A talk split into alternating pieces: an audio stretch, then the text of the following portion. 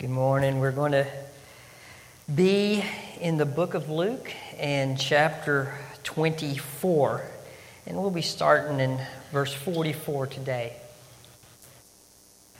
As you know, Travis started preaching in the book of Luke about two years ago. Uh, he knew he'd be gone today. He, he's at uh, the Tennessee Baptist Convention out in Memphis, and so uh, we saw this day was coming, and uh, we, we were...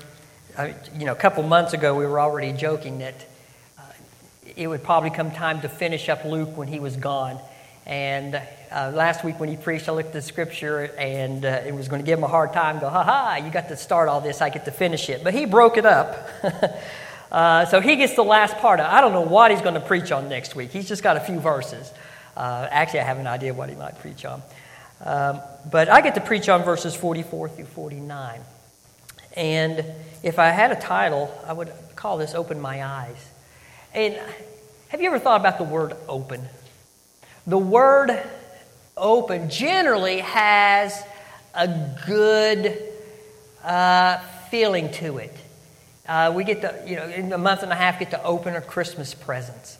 Or a, a new business opens. When we say open, it's usually good. Now, sometimes, you know, we can open up things that are not so good. I remember I opened up the shed once, uh, kicked the roll of carpet, and bumblebees came out at me. That was not a good opening. Uh, but generally, openings are good. And I, I don't know if you noticed, but as we were going through the, the book of Luke here, and especially in this chapter twenty-four that Travis has been preaching on the last few weeks, there are a few openings that occurred. And let me just point out, in Luke twenty-four, verse two, we find that the tomb is open and it's empty. We find in uh, Luke twenty-three, thirty-one, on the road to Emmaus, there's the portion of Scripture where it says, their eyes were opened. Today, in, uh, as we read in the Scripture, we're going to find out that their minds are open. And also, we're going to find out that heaven is open. And all these openings have something to go with them. The, when the tomb was opened, it opened the possibility that there was a resurrection. There was no body. It was empty. Could Jesus have risen? On the road to Emmaus, Jesus revealed himself to the two men that were walking on the road. They saw that it was Jesus. So their eyes were open to proof of his resurrection. And then today we're going to see that their minds were opened, and we're going to see about the predictions of his resurrection. And, of course, heaven is open, that we're to proclaim the resurrection. So today's main passage, we're not going to deal a whole lot in the death of Jesus as we look into this the, the passage. When we read it, we're going to go, okay, it doesn't have a lot to do with his death. It mentions it some, but actually has everything to do with his death and his resurrection. So let's just talk about the background here real quick. Okay, the tomb was open. I mentioned that one. The possibility of the resurrection. As we know in uh, Luke uh, chapter twenty-four and through forty-nine. I'm going to end in forty-nine today. And, and keep this in mind. This is a one-day event. It's taken uh, Travis uh, a, a month or more to preach to this. It's a one-day event. Okay, that day started with the women going to the tomb, and they found that the stone was rolled away. And so they go, you know, running back to tell everybody. Uh, Peter and John, they run to investigate to, to make sure it was right. And they find the tomb is open, okay? And that's the first one. It's open. That was the morning of this first day. Now, after they went back and they shared with the people that they were, were with, that the, the tomb was empty, Uh, something else that had happened, that uh, the angels had uh, appeared and they had, had spoken. So all these events are shared. A couple of the people that were in that room and heard the story, they had left and they're walking on the road to Emmaus. And they're talking about these things where they're joined by a man. Uh, we know later that that man is Jesus. Uh, but they encounter this man, and they and they are talking, and he goes, what events are you talking about? And they're like, oh, haven't you heard? And so they go and they tell all about Jesus and all the events that happened, and how now that this day that they found the tomb was empty, and some people were claiming that, that he is alive. And so this man that they're talking to, he takes the Old Testament prophecies and he links it to the life and death and resurrection of Jesus, and that Jesus is the Messiah. And, of course, we know that he reveals himself to be uh, Jesus. That is the part where their eyes were open to the proof of his resurrection. So on this same day, it's evening. Uh, they, they now they head back. It's probably dark out. They head back and they go to the, the room. And this was Travis's message last week. They're uh, that they're going to say, "We met Jesus. He was he was there on the road. We didn't didn't even recognize him to begin with, and then he revealed himself." And while they're telling the story, Jesus appears, and he has to go through and prove he's not a ghost. Okay, he says, "Touch me. Okay, uh, sit down. Give me some fish. Give me some fish sticks. Uh, I'm going to prove to you I'm not a ghost," and he's eating. So that's our setting that we have, okay? Still on the same day events. He's just got done proving he's not a ghost. He's appeared to everybody there in that room. Uh, and then he says this in all the scripture here, okay? We'll read through the whole portion of scripture. We'll go back and kind of jump into it. It says, "Then he said to them, 'These are my words that I spoke to you while I was still with you, that everything written about me in the law of Moses and the prophets and the Psalms must be fulfilled.' Then he opened their minds to understand the scriptures and said to them, 'Thus it is written that the Christ should suffer and on the third day raise from the dead, and that repentance for the forgiveness of sins should be proclaimed in his name to all nations, beginning from Jerusalem, as you are my witnesses of these things. And behold, I am sending the promise of my Father upon you, but stay in the city until you are clothed with the power from on high.'" So in these scriptures, let's back up here to verse forty-four. He starts out and says, "These are my words that I spoke while I was still with you." Now, that's an interesting statement, that why I was still with you. Okay, he kind of is. But what he's saying is, is, when I was with you before, before I had died, okay, and now I'm back alive. And before I had died, there were some important words I spoke. And so they just got done eating, and this is his first statement. "These are my words." Okay, and you would go, "Well, what words? We just got done eating, Jesus. You know, what was their conversation as they were eating?" Or maybe they all sat in silence going, you know, watching Jesus eat to make sure he wasn't a ghost. There's nothing really significant that is said bef- right before this that is important. But there is something very important that was said. Now, if I came in here and said, "Okay, uh, remember that what I said earlier today," you would go, "Well, no, Danny, we don't.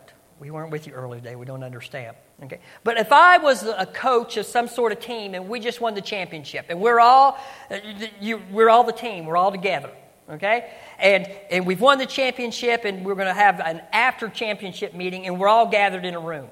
And if we were all sitting in that room and I'll go up there and I go, "Remember what I told you?" I think all your mind would probably flash back to the beginning of that season where the coach said, "This is what we've got to do to get to the championship. This is where we have to go." And so if I said those words, "Remember what I said to you," you would flash back into time because those were the words that launched into something important. And that's exactly what is going to happen here. When Jesus says that in this portion of Scripture, "These are my words that I spoke," their minds are going to go back, and he's going to help them that something important happened. These words that I spoke to you are now being fulfilled. So what words did Jesus speak to the disciples? What did he say? Well, we can go back and look in the scripture and see some things. And here's a few scriptures I want to pull out, and there's some links. Because he, when he kind of had his, his disciples or some of the other ones close together, he had some little different words that he said sometimes to them that he didn't speak out in public. In Mark chapter nine, verse thirty, it says, and this is Jesus, and he's traveling with his disciples. He's kind of caught them off, kind of on his own with them together. And it says, "And they went from there, and they passed through Galilee, and he did not want anyone to know, for he was teaching his disciples, saying to them, 'The Son of Man is going to be delivered into the hands of men, and they will kill him. And when he is killed, after three days, he will rise.' But they did not understand the saying, and they were afraid to ask him." There's another time in this portion of Scripture where Jesus kind of says, "Who do you say that I am?" and uh, who, who do people say that I am? And this is the, the summary of that little part of the story in Luke chapter nine. And it says, "Then he said to them, 'But who do you say that I am?' And Peter, Peter answered, 'The Christ of God.' And he strictly charged and commanded them to tell this to no one, saying, 'The Son of Man must suffer many things and be rejected by the elders and the chief priests and scribes and be killed, and on the third day be raised again.'" So here he's predicting his death and his resurrection. And this was important, and he was communicating that to those that were very close to him. But what's interesting is in this beginning of Luke chapter twenty-four, this same message is communicated again. But this time, Jesus doesn't communicate it. The tomb is empty and he's not there at this point. It's communicated by the angels that are at the tomb that the women find. Here's, here's that little segment of the story right there. It's in Luke twenty-four, starting in verse five. And as they were frightened, that's the women, and they bowed their faces to the ground, the men, which were the angels, said to them, "Why do you seek the living among the dead? He is not here, but he is risen. Remember how he told you while he was still in Galilee, that the Son of Man must be delivered unto the hands of sinful men, and be crucified, and on the third day rise again." And they remembered these words. And returning from the tomb, they told all these things to the eleven and to the rest. So earlier on that day, the same words were spoken. And notice the similarities here. The similarities. The similarity, I can't even say it. Uh, the things that were similar were these. They will kill him. After three days he will rise. That's in the book of Mark. And be killed, and on the third day rise again. That was in the book of Mark. Earlier in that day, he will be crucified, which is he's going to get killed, and on the third day rise again. You have all those all mentioned, and you can see that. Now it's that evening. And these two men are walking, and they're talking. And Jesus appears to them. And listen to what Jesus says to them that evening. In Luke twenty-four twenty-five, it says, "And he said this to them, O foolish ones, and slow of heart to believe all the prophets, with all that the prophets have spoken. Was it not necessary that the Christ should suffer these things and enter into his glory? And beginning with Moses and all the prophets, he interpreted to them all the scripture and the things concerning himself." So here, suffering these things, that's he suffered and he died, and entered into his glory, his life again. So here Jesus brings that up. But Jesus goes on here. And it says on verse twenty-seven, "And beginning with Moses and all the prophets." And there's a key where I want to get in. We've gone full circle here. Jesus is going on death and resurrection, death and resurrection. He's speaking to this. And now when he gets an opportunity, he goes, now, this is what it said in the Old Testament about me. Now, that's very interesting because now when we get to verse forty-four, which is our passage for today, it says, "Then he said to him, These are my words that I have spoken to you while I was still with you, that everything written about me in the law of Moses and the prophets and the Psalms must be fulfilled." So now there's more, a little bit more than just die and rise again, but there's a connection in the Old Testament. And so he had explained that to the two men on the road, and now he's going to take a little bit of time to explain it. But here's a great question. Where does it first talk about what is written about the Messiah in the law of Moses and the prophets? And so we can go back into the book of John and chapter one. One of the first times this is mentioned, it's mentioned by a not yet, but soon to be disciple of Jesus. His name is Philip. He's one of the twelve. And so Philip has heard Jesus preaching. He's probably followed around and listened and heard some of the things he says. And he runs back to Nathanael, and he says this. This is that portion of Scripture, John one forty-five. "Philip found Nathanael, and he said to him, We have found him, of whom Moses and the law in the law and also the prophets wrote, Jesus of Nazareth, the son of Joseph." So somehow he goes, the, what the Old Testament talked about, the person, he's here. It's this Jesus of Nazareth. That's one of the first times we ever see that in the Gospels here, okay? That, and this is what Jesus is talking about. He's telling the story, but this is where the story began. But you know, at that point, there isn't the whole story of the prophecy. All the prophecy has not been fulfilled. So I went back into Scripture and I thought, I wonder what prophecy that uh, that Philip might be referring to. What, what portion of Scripture, where could they look in the Old Testament and go, you know, this Jesus might be the Messiah based on what it says in the Old Testament. So I went through, there's lots and lots of Scripture. And lots of Scripture, uh, a lot of it takes a lot of explanation. I got some of the more simple ones, and I'll make some quick explanations about it, okay? And just, I'm going to let you know, Uh, also, have to read. I'm going to read it from the New Living. If you're going to read out loud, that's a great version to read from. It's very readable. The rest of this I'm doing the new uh, in the English Standard Version. But here it goes in Micah five two. But you, O Bethlehem, Ephraim, all are only a small village among all the people of Judah. Yet a ruler of Israel, whose origins are in the distant past, will come from you on my on, excuse me on my behalf. So. Could he have been thinking about knowing that Jesus was born in Bethlehem, okay? And that he seems to have the qualities of a ruler. Uh, Hosea eleven one says, when Israel was a child, I loved him and called my son up out of Egypt. Okay? Maybe he knew the story of Jesus and his family, how they escaped to Egypt and that they come back. Okay, this Jesus could be fulfilling that prophecy. Numbers twenty-four seventeen says, I see him, but not here and now. I perceive him, but far in the distant future, a star will rise from Judah. A scepter will emerge from Israel. Okay? Could he have known about the star that appeared when Jesus was born? And again, a scepter is referring to someone who rules. Or Isaiah sixty-one one, it says, the Spirit of the Sovereign Lord is upon me, for the Lord has anointed me to bring good news to the poor. He has sent me to comfort the brokenhearted and to proclaim that captives will be released and prisoners will be freed. Well, as Nathanael listened to him, is Jesus proclaiming good news to the poor? Well, absolutely he's doing that. Is he proclaiming that the captives will be freed and released? Probably some of this preaching.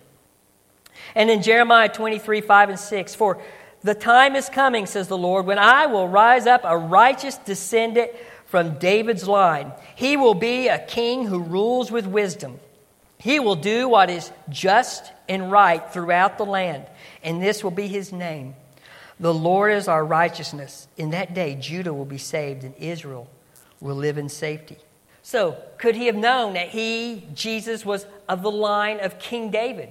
Could he have seen that he had wisdom and that he was a right and a just man? All these things, but you know, something in the Old Testament connected his mind to that this must be the Messiah. And we'll find out that Jesus fulfills so much more prophecy. So we return to today's topic here, okay? We have the tomb is open, their eyes are open, and their minds are open. So we go back into uh, our scripture here in verse forty-four again. We'll back up and says this, then he said to them, these are my words that I spoke to you while I was still with you, that everything written about me in the law of Moses and the prophets and the Psalms must be fulfilled. Then he opened their minds to the scriptures. So he's going to open up their minds. Now listen, open mind is, is a good thing. I, I remember years ago, uh, we, we were teaching in the youth, we decided to study uh, other religions. And we had just begun it, and I had taught on, on some religion, and, and one of my uh, workers w- with me was, was young at that time, and said, I don't know if we should be talking about other religions in our church. And I was like, well, no, you know, we need to understand what they what they believe and what they teach. And so, uh, you know, we should be open-minded to hear other people as we hope they are to us. You know, when you get that knock on the door in Jehovah's Witness and they go, can I share with you? And go, sure, if I can share with you when you're done. You know, that we, we should take those opportunities uh, to, to talk. But, you know, uh, unfortunately, there's a lot of people in our world who have opened their minds up to lots and lots of things, but they've closed their minds to the gospel.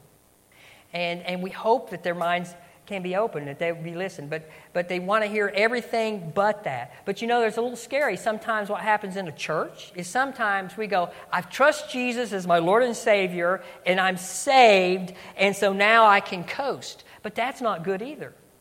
Uh, if we stop filling our mind with the truths of the gospel, you know, every day we're filling it with something.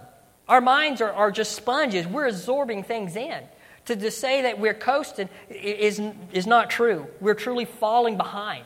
We must be filling our minds with God's Scripture and, and spending time in His Word and in fellowship and talking about godly things with others. Those things are very important. Our minds should be open, open to receive what, what Christ has for us. So the minds are open here. And in the Scripture, we have that the Old Testament is being spoken. We have here in the scripture, when he was speaking, that he says that the Messiah's coming. And we've got to remember that the Messiah they were looking for was a little different than the one that they got. And so we find at a few different times in the Scripture where that happens. So I think Jesus is going to reveal that to them. And also we're going to find out some new prophecies have been fulfilled. You think the Old Testament that was written hundreds of years before and it spoke of Jesus, that all of a sudden some of these things started occurring to them. And since his death and resurrection, a whole bunch more things have been confirmed. So when Jesus says that he opened up the Scriptures and he opened their minds, and he's talking about the things that happened in the Old Testament, some new things would have been revealed to them. And so I was kind of looking through and go, what new things could have been revealed to them? So I'm going to read some Scripture from you. And some of them will refer to his death and his resurrection. Some will be before. You'll kind of recognize them in, in some of the stories and things that happened. Things that were written hundreds of years before, and yet were not fulfilled until Jesus lived and then died and lived again. So here we go. Isaiah nine, six through seven. You're going to be hearing this when Christmas is coming up. For a child is born to us, a son is given to us. The government will rest on his shoulders, and he will be called Wonderful, Counselor, Mighty God, Everlasting Father, Prince of Peace. His government and its peace will never end. He will rule with fairness and justice from the throne of his ancestor David for all eternity. The passionate commitment of the Lord of heaven's armies has made this happen. Listen to this in the book of Psalms. Help, Lord, they cried in their trouble, and he saved them from their distress. He calmed the storm to a whisper, and he stilled the waves. Remember that Bible story? How about Zechariah nine nine? Rejoice, O people of Zion. Shout in triumph, O people of Jerusalem. Look, your king is coming to you. He is righteous and victorious, yet he is humble, riding on a donkey, riding on a donkey's colt. Isaiah fifty, verse six says, I offered my back to those who beat me, and my cheeks to those who pulled out my beard. I did not hide my face from mockery and spitting. Psalms twenty-two, sixteen says, my enemies surround me like a pack of dogs. An evil gang closes, closes in on me. They have pierced my hands and feet. I can count my bones. My enemies stare at me and gloat. They divide my garments among themselves, and they throw dice for my clothing. Psalms twenty-two, one, my God, my God, why have you forsaken me? Why are you so far from saving me from the words of my groaning? Zechariah twelve, ten, then I will pour out a spirit of grace and prayer on the family of David and on the people of Jerusalem. They will look on me whom they have pierced, and mourn for him as for an only son. They will grieve bitterly for him as for a firstborn son who has died.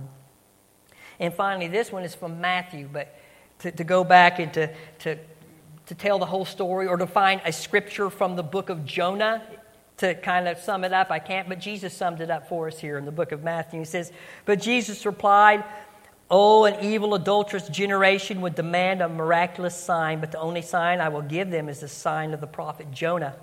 For as Jonah was in the belly of the great fish for three days and three nights, so will the Son of Man be in the heart of the earth for three days and three nights. All these scriptures, all written hundreds of years before Jesus, and yet these things have been fulfilled. But I want you to notice something different here in this scripture that we read. In verse forty-five, where it says, then he opened their minds to understand the scriptures, and he said to him, thus it is written that the Christ should suffer and on the third day rise again. We've heard that. We heard him say that a few different times. He preached it on the road. The angels have said it. But all of a sudden, he says a little bit more. Thus it is written that the Christ should suffer and on the third day rise again, and that repentance for the forgiveness of sin should be proclaimed in the name, in his name, to all nations, beginning from Jerusalem. All of a sudden, there's a little bit more. All of a sudden, there's more than just he died and he rose again. There's something to do.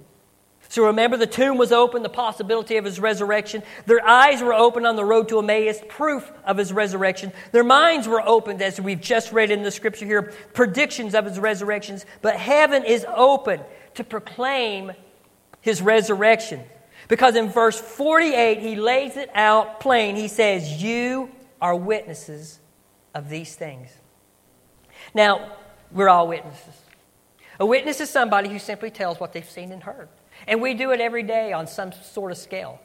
You know, we, we see, you come across a car accident, you come across this, that, and we tell a story. In fact, we just sat in Sunday school class and talked about sickness, didn't we? All the sicknesses that our kids had, and, and you all are just beginning, and uh, Becky and I can go on and on and on.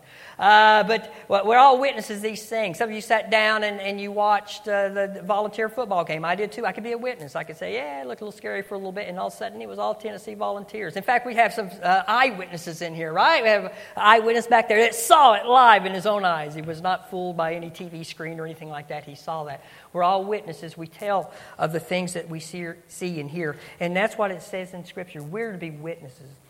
The people he was talking to, he says, you are to be witnesses. You've seen it and you heard it. But then Christ still lives and he still has an effect in our lives. And we're to be witnesses of what Christ is doing in our lives. The scripture goes on and it says in verse forty-nine, and behold, I am sending the promise of my Father upon you, but stay in the city and you uh, until you are clothed from the power on high.